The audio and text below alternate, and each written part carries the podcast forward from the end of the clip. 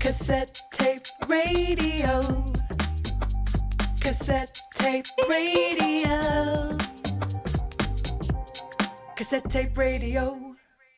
Hi, I'm Talia Randall. Welcome to Cassette Tape Radio number five. I hope you're well.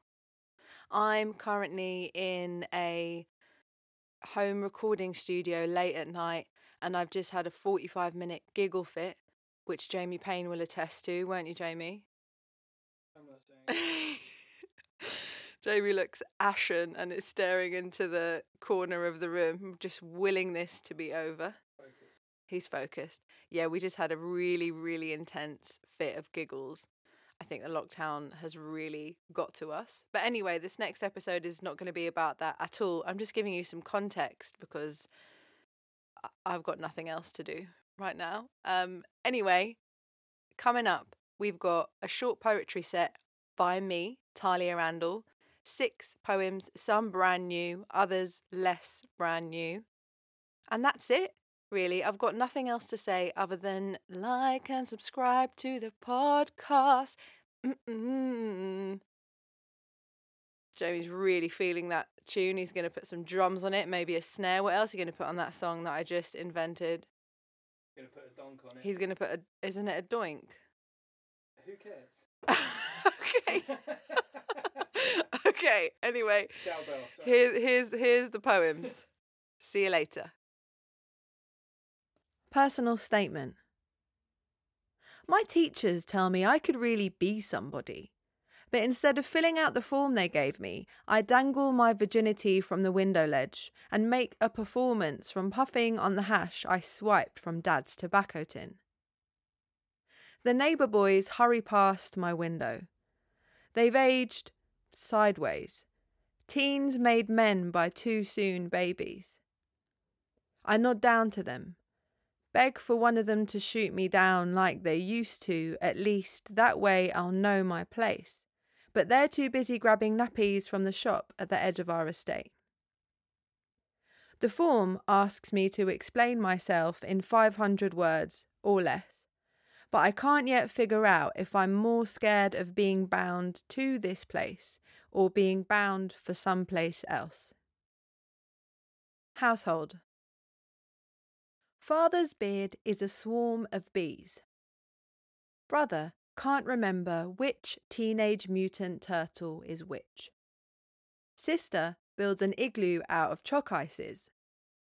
Mother pays for everything. The stray cat visits and each tuna off the posh china.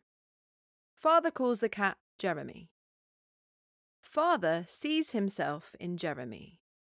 Sister sees herself in brother. Brother sees himself in the TV. Mother realizes she left herself in the old country. The night they get cable, they invite the neighbours round for a seance. They rent the house from a giant who sometimes thinks about eating them and sometimes forgets they exist. One day, they buy it. With money, they had run out of beans. For breakfast, they eat lard and avocado sandwiches, and Jeremy does the weekly bills. Too much on toilet paper, he says. Dowry. The tablecloth was crocheted by a mother's mother's mother's mother in a plump lavender field in a long forgotten Europe between the wars. My dowry, Mum calls it with a laugh. Her mother left a coffee ring on it. I remember it on the sideboard, spread under the cigarette display case. From my other one, my Nan, I inherited a tin of peaches and a tin of custard.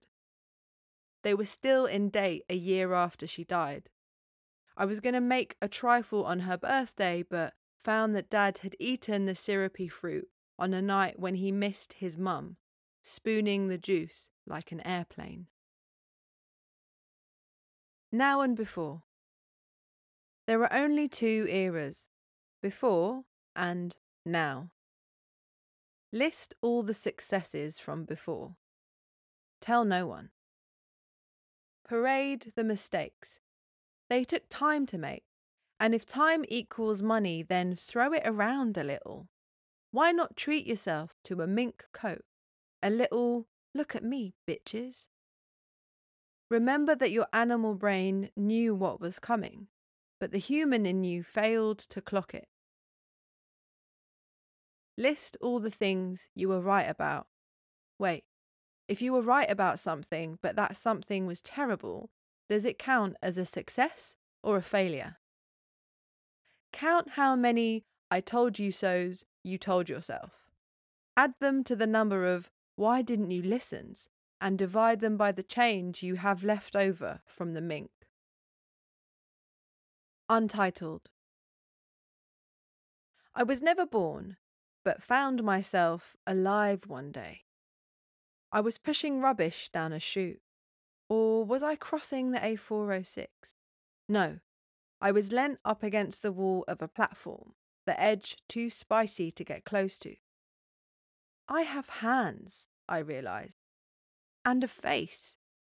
I have a national insurance number. I don't have a pulse, but I do have a Casio wristwatch circling my seconds around. I don't know how to butterfly a chicken or how to read a mortgage document. I don't know what a clutch is.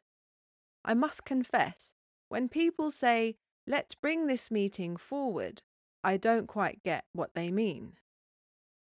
But I do know that I must breathe mostly oxygen, that I must eat spinach at regular intervals and change my knickers at least once a day. Curriculum When we get to the bit about consent, I'm supposed to read from a laminated crib sheet. An educational film is meant to explain. A stick man makes tea for another stick man who doesn't want tea. If tea equals sex, then what is a biscuit? If Sanjay, Miriam, and David buy three apples for 50p, how much change is left? If the dish ran away with Mr. Hewitt after he got sacked for all the porn on his laptop, then who is with the spoon? With the younger ones, I recite the PANTS rule, the acronym to remind them of basic bodily autonomy.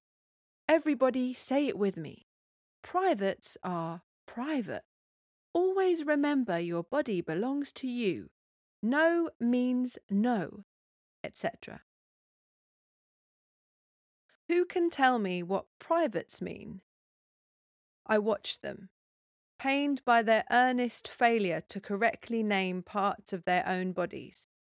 I will them to say vagina or penis with the same nonchalance as elbow or earlobe.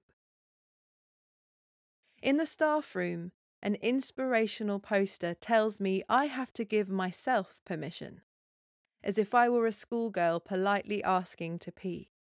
Let David go first. You girls can hold it in longer. I thought David was busy buying apples. All of life's lessons are taught in a single day sex, drugs, how to write a CV. But in all the swapping of rooms and all the signing of forms, no one bothered to ask the stick man what he actually wants. Does he know we're using him like this? That was that. I hope you enjoyed. Carry on listening. Next time, we've got a special What Words Are Ours episode. What Words Are Ours is a live show that I run that features hearing and deaf performers sharing the stage with BSL interpreters and captions. We were meant to do a big live show in May in London, but obviously that was cancelled. So instead, we are doing a podcast special with poems from various brilliant poets based in the UK, archive material from previous live shows that we've done. It's going to be wicked. It will be a bit longer than usual, so please tune in for that. As ever, all the episodes are transcribed. Go to taliarandall.com slash blog. Anything you want to say to the listeners, Jamie, before they go? Oh no, he just desperately wants this to be over. Yeah. Okay, cool. See ya. Love ya. Bye. Say bye, Jamie. Bye.